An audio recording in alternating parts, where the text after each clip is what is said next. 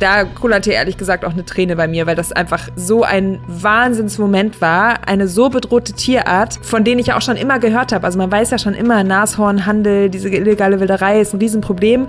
Und dass ich die in freier Wildnis einfach so sehen durfte, mit lokalen Rangern, die Tag ein, Tag aus sich einsetzen, damit diese Tiere überleben, das hat mich einfach umgehauen. Das war mega bewegend. Grenzgänger und leidenschaftliche Weltenwanderer nehmen uns mit auf ihre Streifzüge und bieten Einblicke in ferne Orte und faszinierende Kulturen.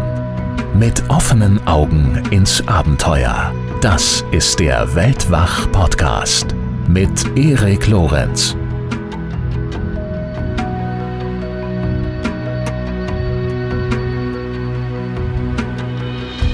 Hallo und herzlich willkommen bei Weltwach. Einmal mehr mit Hanna Emde und einmal mehr mit Lydia Möcklinghoff. Lydia, hi. Hallo. ich freue mich. Hallo, ich freue mich ja immer, dich zu sehen und zu sprechen. Ach, ich freue mich auch, Erik. Und dann auch noch mit so einem spannenden Thema. Mir hat ja wirklich die äh, Folge letzte Woche schon außerordentlich gut gefallen. Das sage ich nicht jedes Yes. Mal, das stimmt wirklich. Hanna Emde hat, finde ich, äh, mitreißend erzählt aus dem Dschungel und ich freue mich richtig, dass es jetzt weitergeht mit ihr. Auf jeden Fall.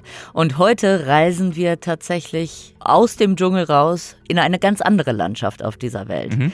Es geht nämlich heute um die sechsteilige Serie Hannah Goes Wild. Die gibt's im Moment in der ARD-Mediathek zu sehen, ne? Mhm. Und da reist Hannah, die ja eigentlich die große Dschungelliebhaberin ist, sie hat uns in der letzten Folge ja auch ganz viel über den Regenwald und ihr Leben im Regenwald erzählt. Sie reist in nicht tropische Gefilde, sondern in die Hitze Namibias.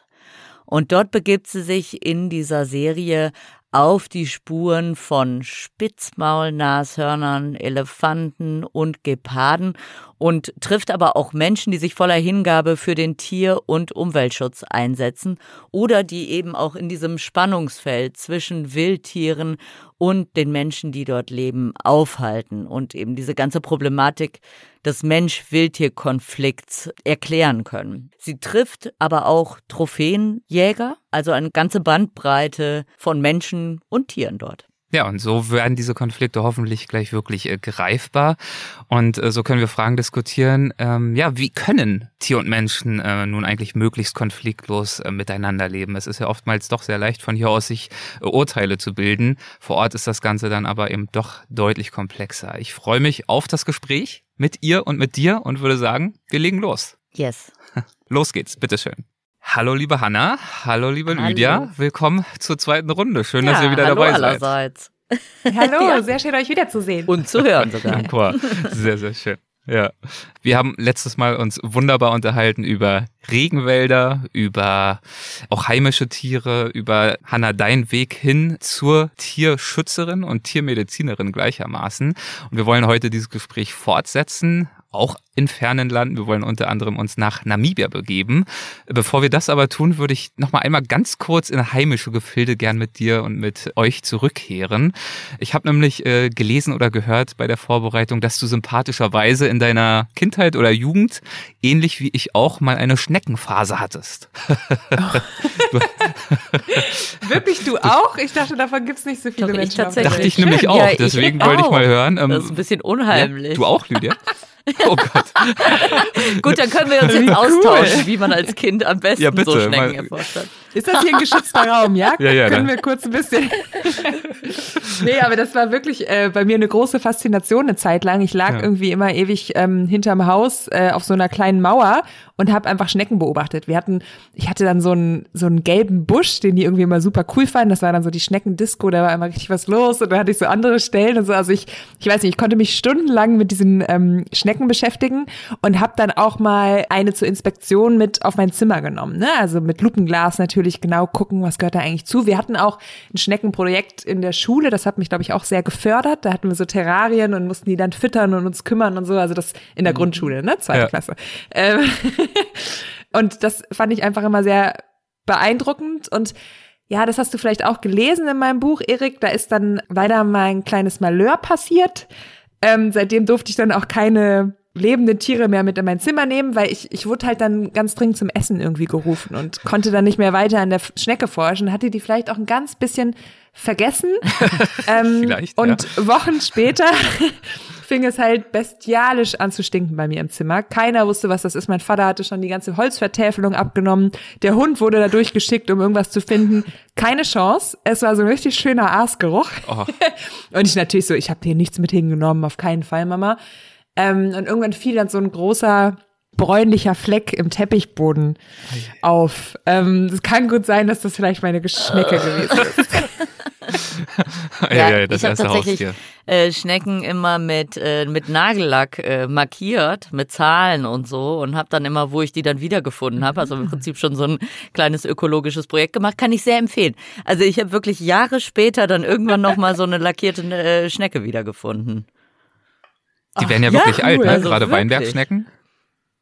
Das habe ich auch gemacht, äh, auf der Wiese und im Wald äh, bei meinen Großeltern mit meinem Vater zusammen. Wir haben da jahrelang äh, Schnecken markiert und sind dann auf die Suche gegangen äh, in den Jahren danach und haben hin und wieder auch mal eine wiedergefunden. Das war toll. Wow, das ist ja voll die neue Welt hier für mich. Da habe ich, bin ich gar nicht drauf gekommen. Da kann ich jetzt wieder Ich würde loslegen. sagen, wir machen einfach eine Folge über Schneckenforschung. Schnecken, finde ich auch.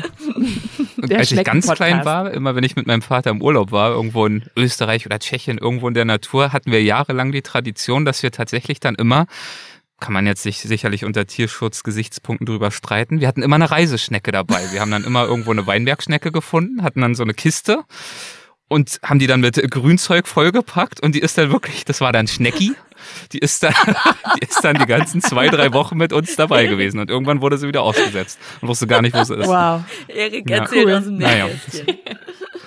Wunderbar, Ja, ja, Schnecken. so. Manche werden dann äh, Tierschützer oder Biologen oder Tiermediziner, manche dann halt auch nicht, wie in meinem Fall, aber dafür seid ihr ja in diesem Fall da. Ich freue mich also sehr, dass wir unser Gespräch fortsetzen und äh, dieses Mal, äh, wie gesagt, uns nach Namibia begeben, denn äh, dorthin, liebe Hanna, führte dich ja eine deiner bisher letzten großen Reisen und zwar für die sechsteilige NDR-Doku-Serie Hannah Goes Wild. Erzähl doch mal, warum seid ihr dafür nach Namibia gereist? Warum zum Beispiel nicht nach Borneo, wo du dich ja auch bestens auskennst, haben wir schon gehört. Ja, das habe ich mich auch gefragt, weil ich sehr gerne nach Borneo zurückgereist wäre. Nee, also erstmal noch ganz wichtig, ähm, ich bin Artenschützerin, Artenschutztierärztin, nicht Ja, Tierschützerin. Riesenunterschied? Das ist noch ein, Riesenunterschied, äh, Erik. Das muss, So, jetzt kommt muss Lydia. ich ich habe nämlich schon zweimal so fast gedacht, aber das musste ich jetzt einmal ja, sagen. stimmt. Ich Tut mir muss leid. zugeben, dass das hat äh, Lydia mir auch schon vor längerer Zeit Ja. mal eindringlich erklärt. Okay. Es äh, dauert bei mir immer eine Weile, bis ich das so inhaliere. Ähm, siehe Ja. Ameisenbär, Nasenbär und so weiter. Ja Oh, auch kann man ja kurz erläutern. Also äh, Tierschutz, da geht es sozusagen um Ja, das. Individuum. Beim Artenschutz geht es darum, Ja. Arten zu retten. Äh, und das kann eben auch Mhm. manchmal, wie wir äh, im Geo-Podcast irgendwie erlebt haben, dass dann äh, Ratten auf Südgeorgien ausgemerzt werden müssen, was natürlich gegen das Individuum des Tieres geht, damit eben die Arten der Seevögel überleben und nicht aussterben. Genau, das Mhm. ist ganz wichtig. Und ich finde auch bei Tierschutz hat man halt oft irgendwelche Menschen, die in Schweineställe einbrechen und sowas äh, im Kopf oder irgendwie, ne, die äh, Tiere bei uns, die zu fett gefüttert werden, das ist auch unter Tierschutzgesichtspunkten nicht mehr richtig so. Also immer, die, wenn der Mensch da irgendwie auch Ja. mit, mit drin hängt, finde ich wichtig. okay, okay. aber ich war trotzdem als Artenschutztierärztin in Namibia unterwegs, das stimmt. Und ähm, warum es Namibia war, also ich musste ja leider aus meinem letzten Forschungsaufenthalt aus Borneo sehr schlagartig äh, oder ich musste den Aufenthalt abbrechen wegen Corona. Also ich wurde leider ähm, zurückgeholt von der ähm, Regierung damals, weil irgendwie eine Pandemie ausgebrochen war und wir hatten das im Dschungel halt gar nicht so mitbekommen, weil da waren ja keine Menschen und nicht wirklich Internet. Und ähm, ich weiß noch genau, wie ich da irgendwann plötzlich zurück zur, ähm, zu der nahegelegenen Stadt kam und mit meiner Familie telefoniert habe und dann plötzlich gehört habe, die Schulen werden geschlossen, das gab es seitdem nicht mehr und es war uns einfach nicht bewusst, also wir haben davon nichts mitbekommen. Und da war jetzt halt anderthalb Jahre später und Namibia ähm, oder diese Serie stand vor der Tür und da war so ein bisschen die Frage, okay, was ist denn überhaupt gerade möglich? Also wir haben das ja selbst mitbekommen, ähm, die Corona-Pandemie war dramatisch für den Artenschutz, also hat extrem große Auswirkungen. Auf Borneo waren zum Beispiel Nationalparks nicht mehr richtig geschützt. Die Wilderei hatte dort zugenommen. Forschungsprojekte, die jahrelang liefen, konnten plötzlich nicht weiterlaufen. Das ging dir wahrscheinlich, Lydia, auch so, dass plötzlich riesige Wissenslücken auch auftauchten. Und wir hätten unter den Umständen eben gar nicht ähm, zum Beispiel nach Borneo reisen können. Und deswegen hatten wir uns da ähm, für Namibia entschieden, weil dort auch die Grenzen wieder ähm, geöffnet waren. Und für mich war es eine extrem neue Erfahrung, was vielleicht auch ganz, ganz gut war für die Serie, weil ich so wirklich völlig neu wie die Zuschauerinnen und Zuschauer in diese sehr trockene Welt eingetaucht bin. So Namibia ist eines der trockensten Länder südlich der Sahara. Und das war auch extrem spannend, plötzlich mal so ein anderes Ökosystem, so mhm. andere Tierarten kennenzulernen. Mit welchem Ziel seid ihr nach Namibia aufgebrochen für die Serie? Was sollte sozusagen der, der rote Faden sein? Auf jeden Fall ähm, Artenschutz näher bringen. Also wir, wir mhm. wollten mhm. Leute, Artenschützerinnen und Artenschützer vor Ort kennenlernen, die sich für Tierarten einsetzen, für in Projekten arbeiten, um ja Ökosysteme zu schützen und wir wollten deren Geschichten erzählen. Also es geht, finde ich, in der Serie jetzt nicht um mich, sondern auch, wenn die irgendwie so heißt, aber ich möchte eigentlich nur diese, diese Wahnsinnsleute vor Ort kennenlernen, die wirklich einen ganz, ganz tollen Job mit ihren NGOs oder ihren Forschungsinstitutionen machen um ja die letzten Nashörner, Elefanten oder Geparden zu retten. Was sind das für Organisationen und was sind das vor allem für Herausforderungen, mit denen sich diese Organisationen dort auseinandersetzen? Also wir ähm, waren zum Beispiel bei, bei ERA, das ist der Elephant Human Relations Aid, eine ganz, ganz tolle Organisation, die sich gegen den Mensch-Elefant oder Mensch-Wildtier-Konflikt mit ähm, Elefanten auseinandersetzt. Ähm, in Namibia gibt's noch die, die Wüstenelefanten. Das ist quasi eine, eine angepasste Art, die sich eben dieser Extremtrockenheit angepasst hat.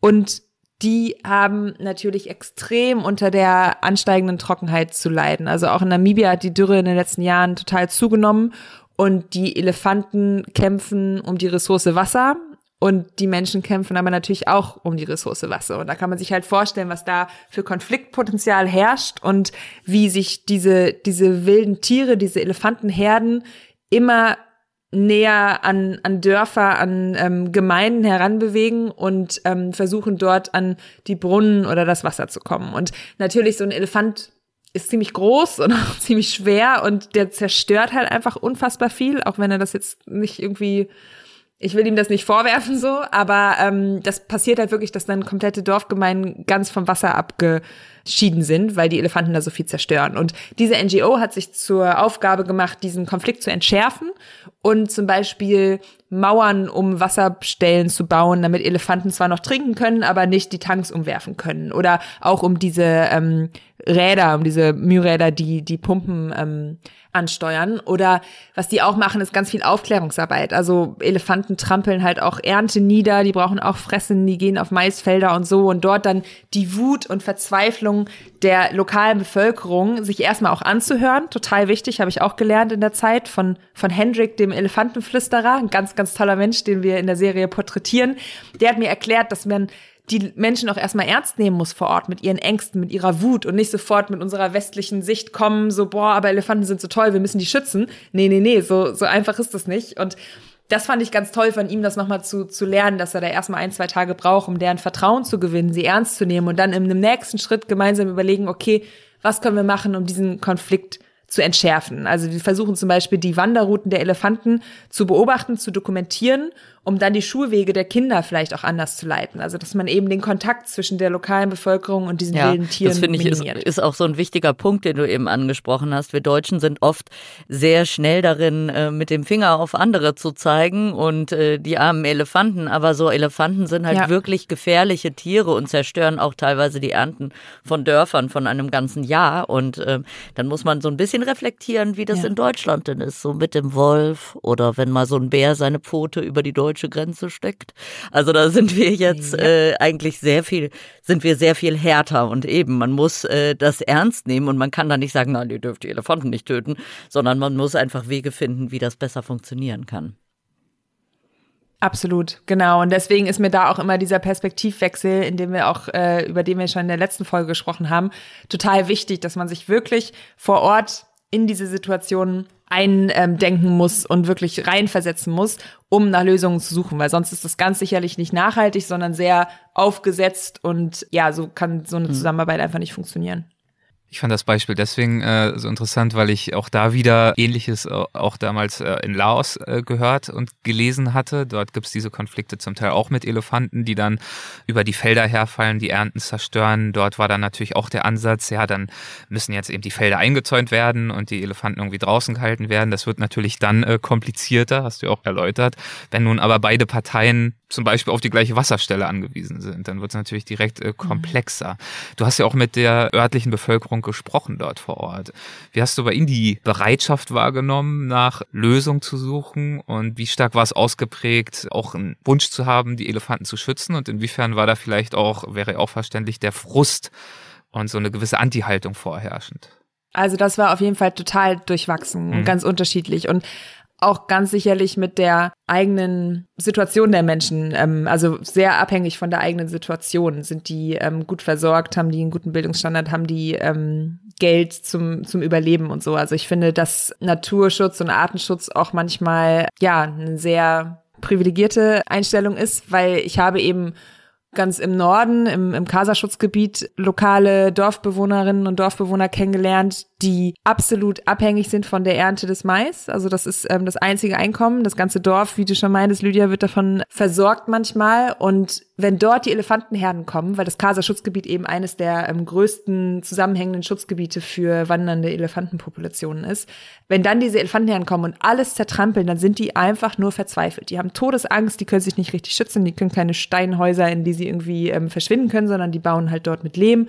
Und da habe ich wirklich pure Verzweiflung und Ärger und ähm, Angst gesehen, auch in den Gesichtern, als ich mit den Menschen gesprochen habe. Und das hat mich auch nochmal sehr tief berührt und zum Nachdenken angeregt. Also da war ich auch wirklich manchmal sprachlos, weil ich doch auch merke, wie ich natürlich sehr privilegiert hier in Europa aufgewachsen bin und eine sehr positive Einstellung gegenüber Wildtieren und Wildnis habe, wie ich mir Wildnis vorstelle. Mhm. Und da ist eben nochmal so bewusst geworden, dass die, die Menschen vor Ort mitgedacht werden müssen. Wir können nicht ähm, Naturschutzgebiete erstellen und dann leben da aber vorher eigentlich noch ja andere, die dort äh, genauso Recht auf die Ressourcen und die Umgebung haben. Und das Gleiche habe ich nämlich dort auch oder ein ähnliches Beispiel habe ich dann mit einem ähm, indigenen Volk dort kennengelernt, die mir wirklich, die waren schon immer Nomaden und ähm, Jäger und Sammler quasi und ähm, immer in den Gebieten unterwegs, haben Heilpflanzen gesucht, aber natürlich auch Tiere gejagt. Und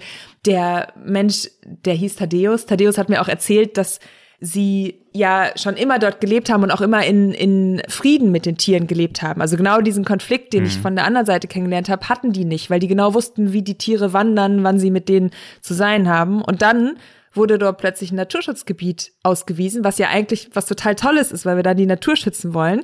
Aber da darf natürlich nicht mehr gejagt werden. Und somit wurde diesen indigenen Volk, dieser indigenen Bevölkerung die Lebensgrundlage genommen, weil sie einerseits keine Sachen entnehmen durften, keine Pflanzen, kein Nichts, aber auch nicht mehr jagen durften. Und irgendwann wurden sie dann auch aus diesem Naturschutzgebiet verbannt und mussten jetzt an der Grenze von diesem Naturschutzgebiet leben. Mit so einem Radius von fünf Kilometern ja. dürfen sie sich nur bewegen, wow. haben keine Einkommensquelle. Und das hat mich, also, hat mich komplett geschockt. Ähm, da war auch für mich sofort dieser Kolonialismus irgendwie spürbar, dass diese Vorgeschichte dort einfach echt noch Spuren hinterlassen hat und das aber in einem Land, also Namibia ist eines der fortschrittlichsten Länder in Artenschutz. Also das ist Wahnsinn, wie toll das da läuft, wie viele Schutzgebiete es gibt, wie die Arten sich auch erholen können in Gebieten. Und trotzdem in so einem fortschrittlichen Land gibt es eben auch noch Probleme. Und das finde ich schon, ja, das fand ich krass auf dieser Drehreise wie ich wirklich, also wunderschöne Naturerlebnisse hatte, da wollen wir bitte gleich auch noch drüber sprechen. Unbedingt. Aber eben auch solche, solche krassen Begegnungen. Das äh, waren die Quay, richtig, wenn ich mich da richtig erinnere? Ja, die Quay, genau, ja. Okay. Wie gehen Sie heute damit um? Welche Wege versuchen Sie jetzt heute Ihr Leben möglichst gut zu führen, was auch immer das bedeutet? Gibt's Lösungsansätze? Also als ich mit ihm gesprochen habe, hat er mich ehrlich gesagt mit einem großen Fragezeichen angeguckt. Mhm. Und er weiß gerade keinen Lösungsweg, wie sie da wieder rauskommen und wie es besser werden soll und wie sie ihre Lebensgrundlage verdienen. Ähm, es gibt zum Glück auch viele äh, Menschenrechtsorganisationen vor Ort, auch die sich ja der indigenen Bevölkerung mehr widmen. Er hat halt gesagt, das muss in die in die Verfassung vor Ort muss eben verankert sein, ne, dass ähm, indigenes Leben, indigenes Wissen geschützt wird Und das ist zwar verankert, aber das muss auch umgesetzt werden. Und mhm. das wünsche ich mir einfach so sehr für Und das ist auch Land oft auch. tatsächlich zukunftsweisender, finde ich. Also ich finde, natürlich sind Schutzgebiete ein Aspekt äh, des Artenschutzes, aber ich finde, der ein viel wichtiger und dringlicher Aspekt ist, dass die Menschen mit der Natur zusammenleben und zwar so, dass eben beides funktioniert. Und das ist teilweise möglich und wird aber dann eben bei solchen Projekten dann auch nicht anerkannt oder wird eben aus so einem kolonialistischen Standpunkt gar nicht angenommen, dass die indigenen Völker auch sehr, sehr gut mit der Natur zusammenleben können. Also ich arbeite auch bei so einem äh, Projekt mit den Naso, einem Volk in Panama. Die kämpfen seit 40 Jahren um ihr Land und äh, dann haben wir es wirklich geschafft, dass sie da zur, ähm, da zum, zum Gerichtshof, äh, wie heißt das nochmal, for Human Rights, also zum äh, Menschenrechtshof gehen konnten und ihren Fall mhm. vorbringen konnten. Und dann kam das in Bewegung und dann hieß es tatsächlich, yes, die NASO bekommen ihr Land.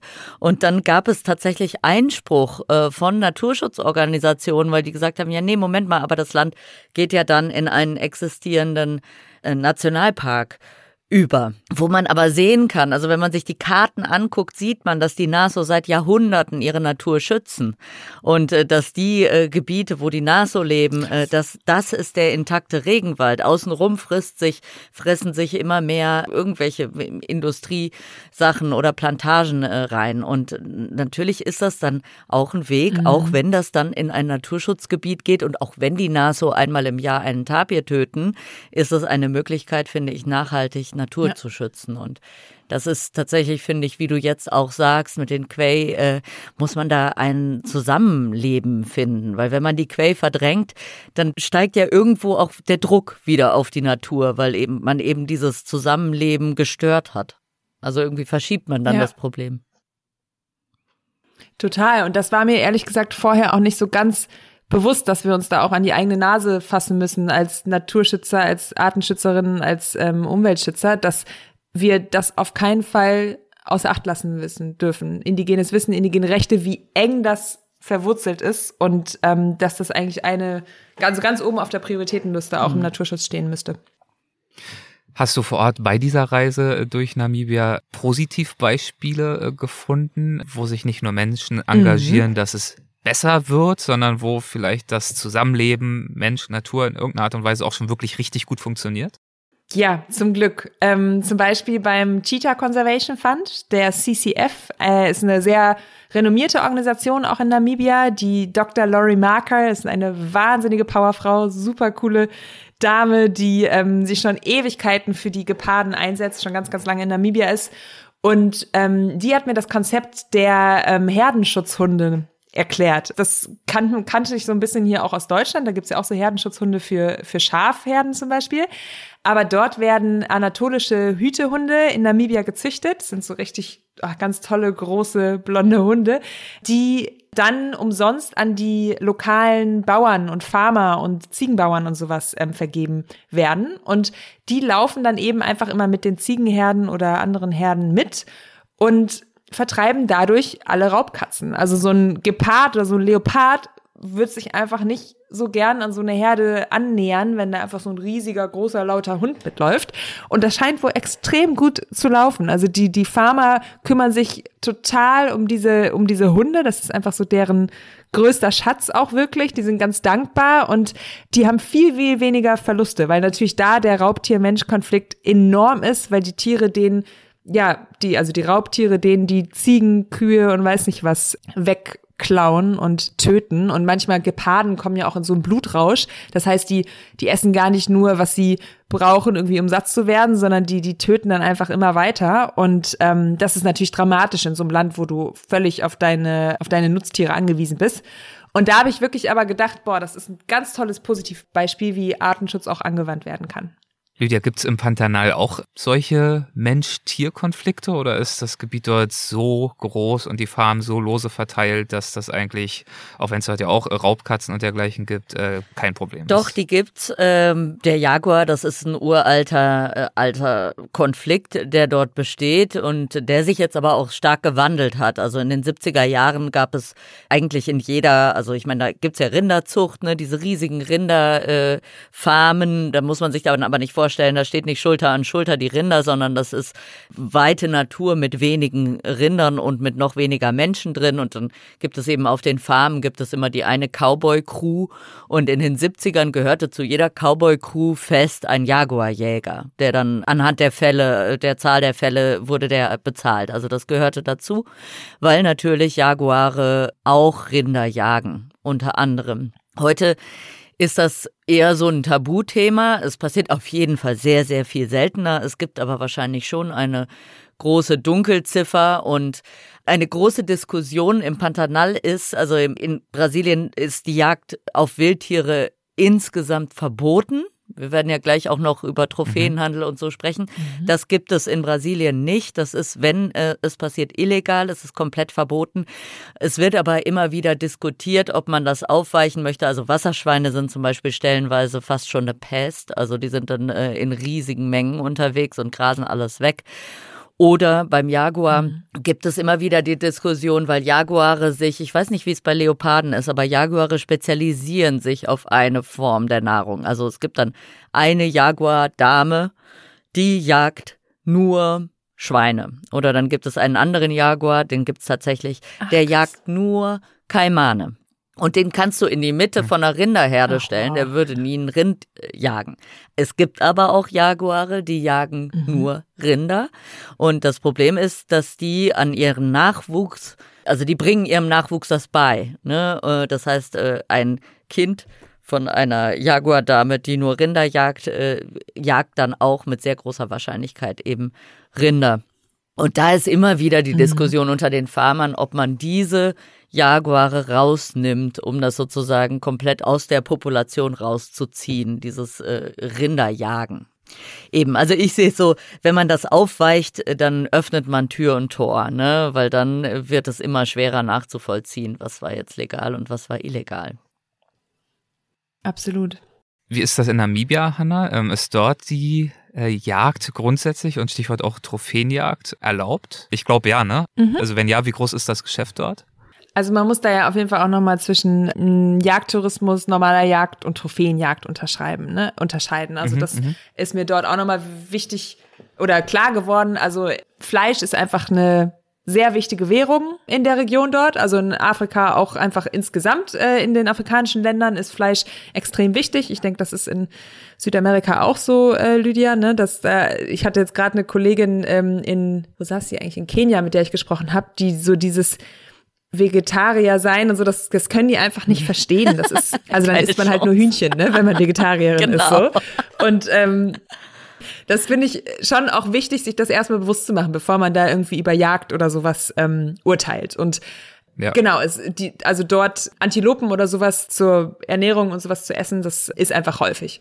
Aber ich finde, man muss unterscheiden, die Trophäenjagd, das steckt ja schon im Namen, da geht's eben auch darum, Trophäen im Wohnzimmer aufzuhängen. Also möglichst pompöse, große, schöne Tiere zu schießen, die irgendwie, weiß ich nicht, ein besonders großes Gehörn haben, wie diese Oryx-Antilopen, die ich wunderschön finde, diese schwarz-weißen mit diesen ganz langen Hörnern oder wirklich ein Elefantenbullen oder eine Giraffe und so. Und da hört einfach bei mir das Verständnis auf. Vor allem, wenn man dann noch einen Schritt weiter gehen kann und sogar auch unter bestimmten Bedingungen geschützte Tierarten schießen darf. Die unter dem Washingtoner Artenschutzabkommen ähm, geschützt sind. Ja, genau. Wenn die über eine Abschussquote, wenn das nachgewiesen wird, da, warum das Tier geschossen werden sollte oder warum wir das hier dezimieren sollten, dann ähm, kann das ganz legal passieren. Und das ist einfach schwierig zu verstehen. Also es wird dann oft geurteilt, oder es hat mir auch, ich habe mich mit dem Trophäenjäger vor Ort auch unterhalten. Er meinte auch, ja, wenn, dann wollen wir eher schwache und kranke Tiere schießen oder ähm, ja, sogenannte Problemtiere.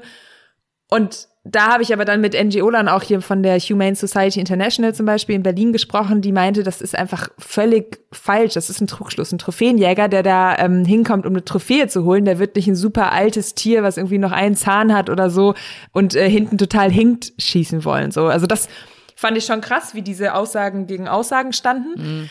Ich muss aber auf der anderen Seite auch wieder sagen, was der Trophäenjäger zu mir sagte, also er hat ein großes Jagdunternehmen in Namibia, er ist halt der Meinung, dass man den Tieren einen Wert zuschreiben muss, um sie schützenswert zu machen. Also er hat das dann mit meinem Ring ähm, verglichen. Das fand ich sehr, sehr schwierig, weil für mich ein Lebewesen und Wildtier ja. nichts mit äh, so etwas Materiellen zu tun hat. Hm. Aber diesen Gedanken, also nur weil ich eben, wie wir eben schon drüber gesprochen haben, Wildtiere so hard fire und Natur mir so wichtig ist und so, kann ich das nicht von jedem dort, der Tag ein, Tag aus mit diesen Wildtieren äh, leben muss, ähm, auch erwarten, der vielleicht sogar auch von dem bedroht wird und so. Deswegen verstehe ich schon, dass man denen deutlich oder einen Anreiz geben muss, warum diese Tiere schützenswert sind. Und die Trophäenjagd bringt dann eben viel Geld. Das war so seine ähm, Argumentation. Ich finde diesen Weg sehr schwierig. Ich finde, man kann auch sehr gut durch ähm, Fototourismus, durch Aufklärungsarbeit und durch andere Investitionen diesen Wert deutlich machen. Ja, ich finde es tatsächlich auch eine sehr schwierige Frage. Also verstehen werde ich das niemals, was, äh, wa warum äh, Leute es geil finden, ein wunderschönes Tier zu schießen. Aber natürlich ist es im Artenschutz ja schon auch eine große Diskussion, weil eben durch die Trophäenjagd äh, tatsächlich auch viel Geld in den Artenschutz dann auch fließt und ja. äh, in den Schutz von Landflächen. Also das ist schon auch echt ein Faktor und natürlich zahlen so ein Trophäenjäger zahlt 10.000 Euro für seine Trophäe. So viel würde ein Fototourist nicht zahlen. Trotzdem, und also das ist ja, das kann man ja wirklich allgemein auf den Naturschutz ziehen. Also ich glaube schon, dass eine gewisse Inwertsetzung von Natur nötig ist, äh, finde es aber, weil wir in dieser blöden kapitalistischen Welt leben, äh, finde es aber gleichzeitig furchtbar schäbig. Also das ist irgendwie ja wirklich so, als würde man seiner Mutter einen Geldwert zu äh, messen. Ne? Ich mhm. stehe da auch so ein bisschen zwischen den Stühlen, ne? weil ich irgendwie so denke, ja. wir, wir schaffen es nicht, diese scheiß kapitalistische Welt äh, abzuschaffen, bevor die Natur ja. zerstört ist. Das heißt, wir müssen irgendwie damit arbeiten. Ne? Aber es ist ein ganz schwieriges Thema. Ja. Und da ist dann auch wieder dieses Gefälle, was du meintest. Also ich würde ja niemals den Menschen vor Ort verbieten, ihre Tiere zu schießen oder ihre Dörfer damit zu ernähren. So, also das, das versuche ich auch hm. in ähm, der Serie oder in dieser Folge so deutlich zu machen. So, who am I to judge? So, das ist überhaupt nicht mein Ziel. Und ich finde das ja auch gut, wenn eben Gelder von uns endlich mal mehr dahin fließen. Ich würde es mir halt auf eine andere Weise wünschen und nicht, dass dafür ja majestätische Tiere abgeknallt werden. Aber also ich habe da auch keine eindeutige Meinung zu. Ich kann nicht irgendwie sagen, das ist vollkommen falsch, das ist vollkommen richtig, weil ich glaube, da gibt's halt auch keine richtig oder falsche Meinung zu. Mhm. Trophäenjagd ist ein problematisches Thema. Das nächste haben wir auch schon angesprochen, die Wilderei. Ähm, Lydia, du hast von der Wilderei mhm. im Hinblick auf die Jaguare erzählt ähm, im Pantanal. Und du, Hanna, hast dich auch damit ja in Namibia auseinandergesetzt. Du hast zum Beispiel den Save the Rhino Trust besucht. Ja, genau. Wie verbreitet ist Wilderei in Namibia und ähm, wie gefährdet sind konkret auch die Nashörner? Ja, Wilderei ist und bleibt leider ein Riesenthema. Also das ähm ich weiß nicht, überall, wo Menschen sind, wird irgendwie auch gewildert. Das ist so diese, diese Gier von uns Menschen nach, ja, nach Ressourcen, nach Ausbeutung. Ich habe irgendwie das Gefühl, dass das endet nicht. Und das ist halt einfach ein riesiges kriminelles Geschäft, was von ganz woanders gesteuert wird. Also da ähm, sind ganz bestimmt nicht die Wilderer vor Ort in Namibia dran schuld, quasi dran schuld, in Anführungsstrichen, sondern das ist einfach ein riesiges Geschäft und die Menschen vor Ort, die machen das wirklich nur, um zu überleben. Und das war wirklich für mich sehr augenöffnend, den Save the Rhino Trust in Namibia zu besuchen. Das ist nämlich eine Regierungsorganisation, also es ist keine NGO, sondern ähm, da gibt's in verschiedenen afrikanischen Ländern auch. Und ich habe die in Namibia untersucht und wir durften halt auch nicht genau sagen, wo wir gerade unterwegs sind, um irgendwelche Geodaten oder sowas freizugeben. Das war natürlich top secret. Aber ich durfte wirklich mit den Nashorn Rangern und mit den ähm, Trackern, also den Spurenlesern, mehrere Tage in der namibischen Halbwüste unterwegs sein. Und das war einfach ein Wahnsinnserlebnis, überhaupt erstmal den letzten Spitzmaulnashörnern Namibias selbst auf der Spur sein zu dürfen. Also das war richtig krass. Ich kannte halt Nashörner bisher nur, mhm. ja, aus dem Zoo irgendwie mal so. Aber das ist natürlich was ganz anderes, ein Nashorn in seinem natürlichen Lebensraum zu entdecken. Das war schon mega aufregend. Und das zweite war eben noch für mich dieses, dieses Wüstengefühl. Also, ich bin halt irgendwie ein Dschungelkind, ich weiß auch nicht, ich habe mich da so sehr rein verliebt. Und dann plötzlich in so einer trockenen Region unterwegs zu sein, wo du wirklich also du hast das Gefühl, du trocknest irgendwie von innen aus. Ich fand das total abgefahren. Du musst irgendwie die ganze Zeit trinken und äh, Schleimhäute Anders als im Regenwald, wo man die ganze Zeit das Gefühl hat, man ist so ein Schwamm, äh, wo von außen ja. die ganze Zeit, man weicht so von außen auf. Äh, äh diesmal Total. trocknet man von innen aus. genau, und dann einfach diese, diese Weite auch zu haben. Also im Dschungel kann ich halt nicht weiter als 20 Zentimeter gucken gefühlt, weil sofort wieder irgendwas in meinem Gesicht hängt. Und dort hast du einfach also ich konnte ja so weit gucken, das, das war völlig krass. Und ich fand es auch ein bisschen spooky, wenn man ja dann auch so einen Elefant oder so halt irgendwie sofort gesehen hat, weil er ja irgendwie nichts anderes war. Aber trotzdem fand ich es ja auch so krass, weil ich auch ehrlich gesagt nichts gesehen habe. Also es war einfach Geröll und Rot und mal so ein Busch und so und dann erst wieder durch die Tracker gelernt habe, wie ich da auch meine Sinne schärfe in so einem komplett anderen Ökosystem. Wir haben dann angefangen, Spuren zu lesen. Super abgefahren, wie man Nashornspuren identifiziert, wie man weiß, in welche Richtung sie laufen, wie frisch die sind und wie denn? Wie die mir dann quasi gezeigt haben, was dort eigentlich auch alles lebt. Ja, das ist ganz spannend. Ähm, erstens haben Nashörner riesige Füße, das war mir irgendwie auch nicht so bewusst. Und dann kann man immer sehen, die mittlere Zehe ähm, die zieht immer so ein bisschen nach, wenn die laufen. Und die machen dann so einen kleinen Hügel quasi in dem Boden. Und da kann man dann die Richtung, ähm, wie das Tier gelaufen ist, dran entdecken. Das ist schon mal ganz wichtig, wo immer die kleinen Hügelchen sind. Dann kann man natürlich an der Farbe des äh, Bodens sehen, wie frisch die Spur ist. Also macht man daneben immer ähm, auch einen kleinen Kratzer in den Boden und dann äh, sieht man, wie hell oder dunkel das ist. Und was ganz wichtig bei der Nashornsuche ist, also falls ihr beide mal äh, Nashörner suchen geht, immer die Windrichtung im, im Blick behalten. Also weil Nashörner haben zwar extrem schlechte Augen, also sie sind super kurzsichtig, die können dich zwar nicht sehen, aber die werden dich sofort riechen. Also die haben einen krassen Geruchssinn. Und deswegen habe ich gelernt, muss man immer genau gucken, wie der Wind steht und immer auf jeden Fall gegen den Wind sich den Tieren nähern. Und in der Wüste ändert er sich irgendwie die ganze Zeit. Ich habe das Gefühl, jede Minute war der von der anderen Richtung. Das heißt, du hast viel zu tun. Aber dann bin ich als Ameisenbärenforscherin ja prädestiniert. Eigentlich könnte ich sofort zur äh, Nashornforschung überwechseln, weil die sehen und hören ja auch schlecht, die Ameisenbären, und riechen sehr gut.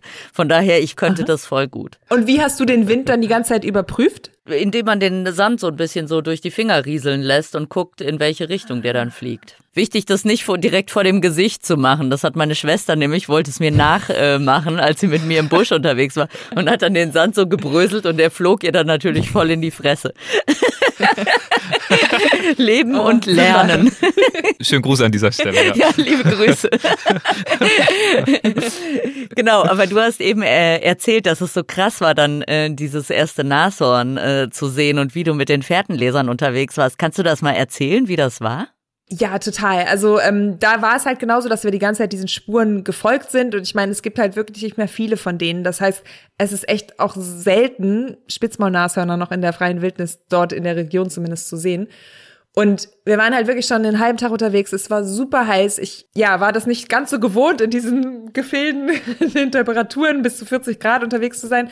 Und wir sind ganz halt so in einer Reihe so hintereinander gelaufen, also die vier Tracker und ich. Und wir hatten immer einen bewaffneten Polizisten dabei, weil das einfach auch gefährlich werden kann, äh, wenn man auf Wilderer stößt oder eben auch, wenn man ungeplant mit Löwen oder so zusammenstößt. Und ja, wir waren dann da ewig unterwegs und haben die ganze Zeit immer mit dem Fuß dann die, ähm, den Staub aufgewirbelt, um genau dann die Windrichtung zu finden. Und dann war das wirklich einfach so ein völlig plötzlicher Moment. Ich habe da überhaupt nicht mit gerechnet, weil wir hatten uns dann aufgeteilt. Ähm, die anderen sind links rumgegangen, wir sind rechts rum. Wir waren auf so einem kleinen ähm, Hügel. Und plötzlich aus dem Nichts kommt so ein riesiges Nashorn angerannt, so ein Spitzmalnashorn direkt auf uns zu, war aber in dem Flussbett quasi, also im ausgetrockneten Flussbett. Deswegen kam es nicht direkt auf uns zu, es hatte sich nur so angefühlt und bog dann so ab und rannte davon. Und ich war einfach, also erstens können die unfassbar schnell rennen, das war mir nicht bewusst. Und zweitens war das einfach meine ersten drei Sekunden Spitzmalnashorn in meinem Leben. Und fast auch die letzten, dachte man zumindest. Das war ähm, total abgefahren. Ja, ich meine, wenn dann so ein, so ein Kleinbus auf dich zurennt, ne? Also das ist ja dann schon. Voll. Äh, ja. Ich glaube, du hast uns davon auch eine kleine Aufnahme mitgebracht, mhm. oder? Die, glaube ich, sogar aus der äh, Doku stammt, die ihr dort aufgezeichnet ja. habt. Deshalb suchen wir nach neuen Spuren. 43 Nashorn Ranger von SAT und weitere 60 Ranger anderer Schutzgebiete sichern ein Gebiet, das 3,5 Millionen Fußballfeldern entspricht. Täglich legen sie mehr als 40 Kilometer zurück. Zu Fuß bei sengender Hitze. Abgefahren, wie die Jungs hier überhaupt irgendwas sehen. Ich sehe einfach nur grau und grün und ich kann überhaupt nichts erkennen. Und die wissen einfach genau, wo dieses Nashorn gerade ist. Manchmal vergehen Tage, ohne dass die Tracker auch nur ein Tier zu Gesicht bekommen. Es ist nicht an uns vorbei. Es muss in diesen Büschen sein.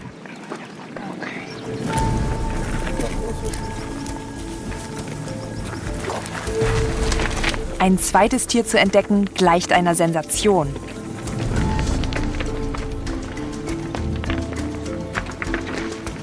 Das war total krass. Ich habe da gerade gar nicht mit gerechnet, weil es die ganze Zeit noch hinten im Busch sein sollte. Und plötzlich sagt er, psch, psch, pass auf. Und plötzlich kommt dieses riesige Nashorn angerannt, super schnell an mir vorbei, ab in den Busch. Und es hat uns noch nicht mal bemerkt, weil der Wind anders stand, meinte er, dass er gar nicht von uns erschreckt war, sondern eben von den anderen Checkern da drinnen. Richtig krass. Ich wusste nicht, dass Nashörner so schnell rennen können. Ja, toll. Also äh, klingt auf jeden Fall nach einer einmaligen äh, Begebenheit. Ähm, Wahnsinn. Bin ich ein bisschen Total, neidisch. aber es blieb dann ja nicht dabei, ne? Das war das Abgefahrene. Also wir haben wirklich im Laufe des Tages Ja. dann noch, also wir sind dann noch weiter Spuren lesen gegangen. Wir haben dann auch ähm, so Schlafstätten gefunden, also einfach nur eingedrückte Büsche, wo ich natürlich dran vorbeigelaufen wäre, aber dann die dir eben erklären, guck mal, siehst du nicht das und das. Also ich liebe es, mir so ein mir so eine neue Region dann auch zu erschließen und überhaupt erstmal zu lernen, worauf man äh, wie achten muss.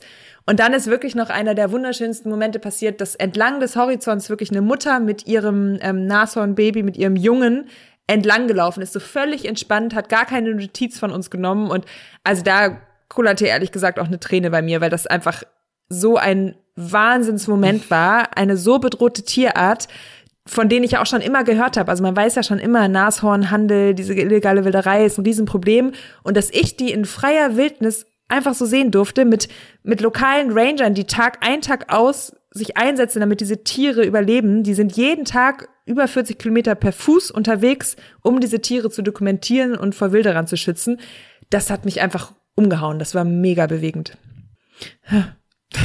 Kannst du noch mal kurz sagen, wer diese Leute sind? Also diese Ranger, die für den Save the Rhino Trust arbeiten, mit denen du dort unterwegs warst? Also ich war mit Leslie und Jason unterwegs und ähm, die beiden sind schon, also gerade Leslie ist schon seit 40 Jahren, glaube ich, beim Save the Rhino Trust angestellt. Also die sind dort eben von der Regierung angestellt und die nehmen das wirklich auf sich unter einfachsten Bedingungen bis zu 30, 40 Tage am Stück mitten in der Halbwüste zu wohnen, wirklich ohne fließend Wasser. Die haben nur so einen Wassertank und schlafen da direkt auf dem Boden, ein bisschen über dem Feuer, ein bisschen was kochen, wenn sie irgendwie können und ernähren sich halt irgendwie von Corned Beef und anderen Dosen Futter und die machen das und nehmen das alles in Kauf, um eben diese Tiere, diese letzten Nashörner zu dokumentieren und zu schützen. Also die ähm, sind über immer per Fuß unterwegs, weil die Wilderer halt eben auch zu Fuß unterwegs sind. Also da kannst du nicht irgendwie groß mit Auto ähm, Corso ankommen, sondern du musst da einfach zu Fuß unterwegs sein. Und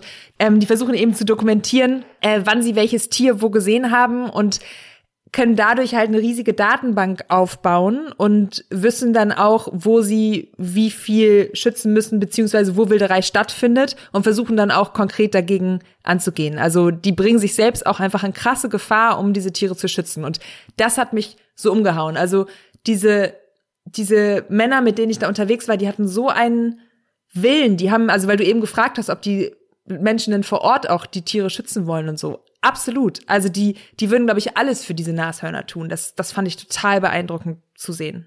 Und wie kommen die dazu? Also du hast Leslie erwähnt, der seit vielen Jahrzehnten dort arbeitet. Also wie kommen sie dazu und äh, woher kommt diese riesige Motivation? Ich glaube, das ist ähm, unterschiedlich bei denen. Also der eine ist zum Beispiel einfach von der namibischen Polizei, der ist einfach immer mit dabei, der wird dann quasi von denen ähm, abgeworben und ähm, patrouilliert damit die Gebiete.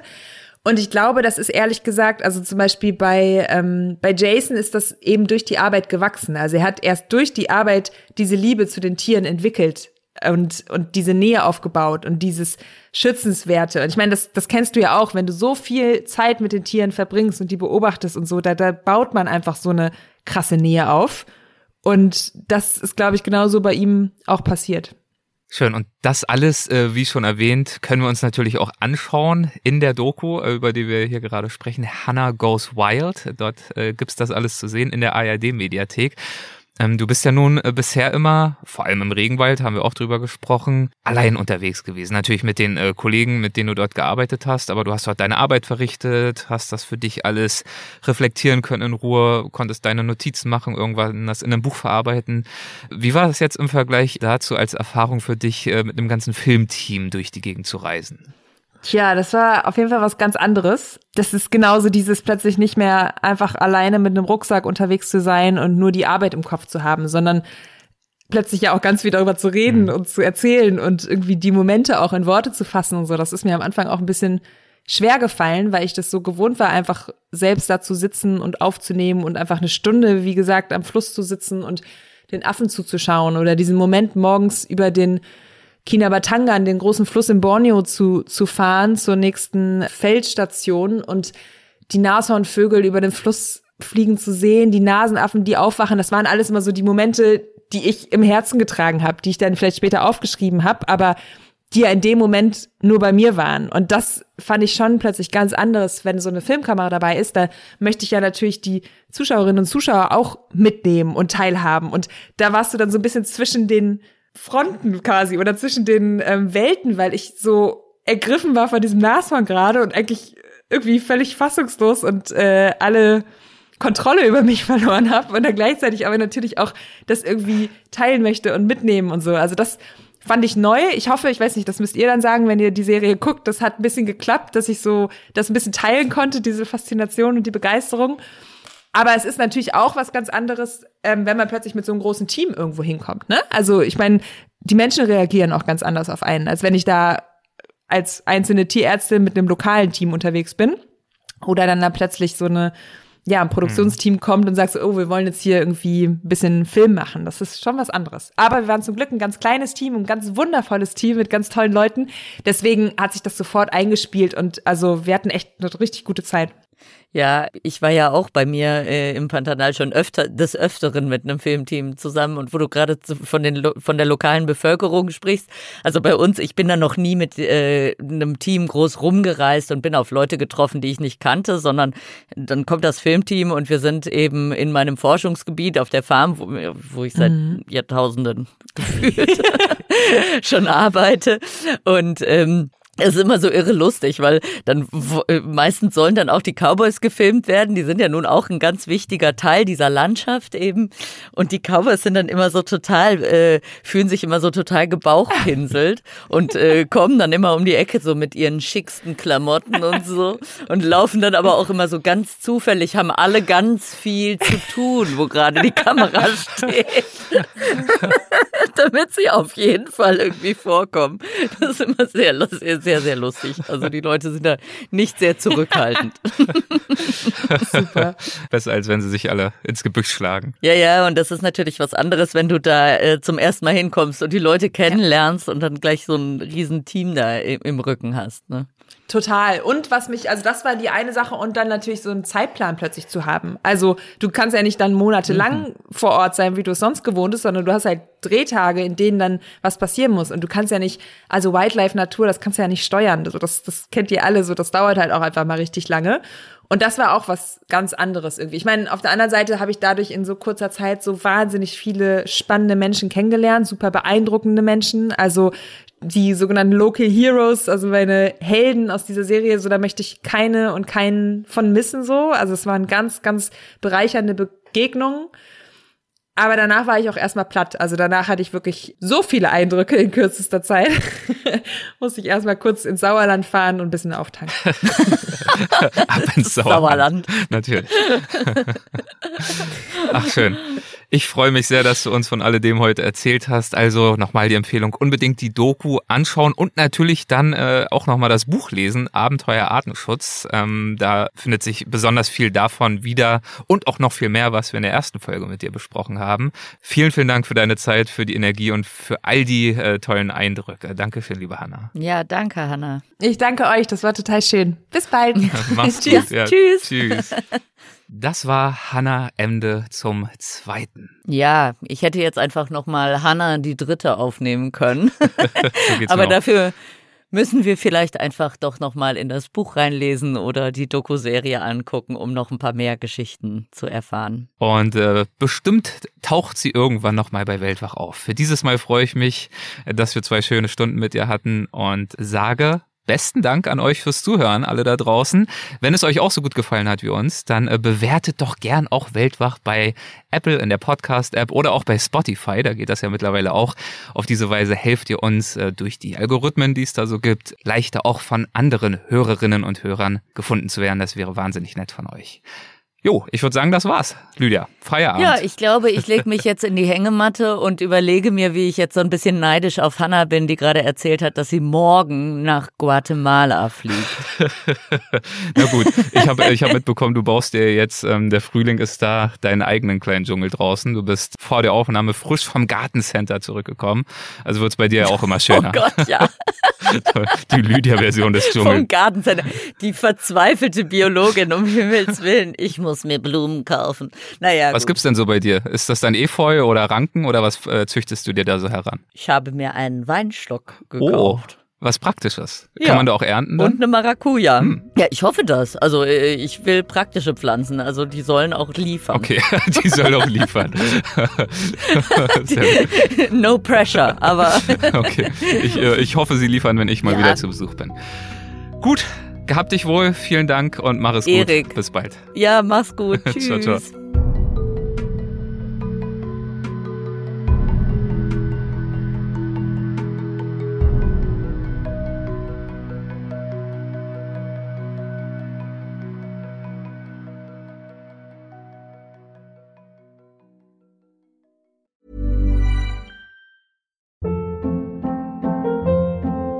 Hold up. What was that? Boring. No flavor. That was as bad as those leftovers you ate all week. Kiki Palmer here, and it's time to say hello to something fresh and guilt-free. Hello Fresh. Jazz up dinner with pecan-crusted chicken or garlic butter shrimp scampi. Now that's music to my mouth. Hello Fresh. Let's get this dinner party started. Discover all the delicious possibilities at hellofresh.com. Hey, it's Paige DeSorbo from Giggly Squad. High quality fashion without the price tag. Say hello to Quince. I'm snagging high-end essentials like cozy cashmere sweaters, sleek leather jackets, fine jewelry, and so much more. With Quince being 50 to 80% less than similar brands. And they partner with factories that prioritize safe, ethical, and responsible manufacturing. I love that. Luxury quality within reach. Go to quince.com slash style to get free shipping and 365 day returns on your next order. Quince.com slash style.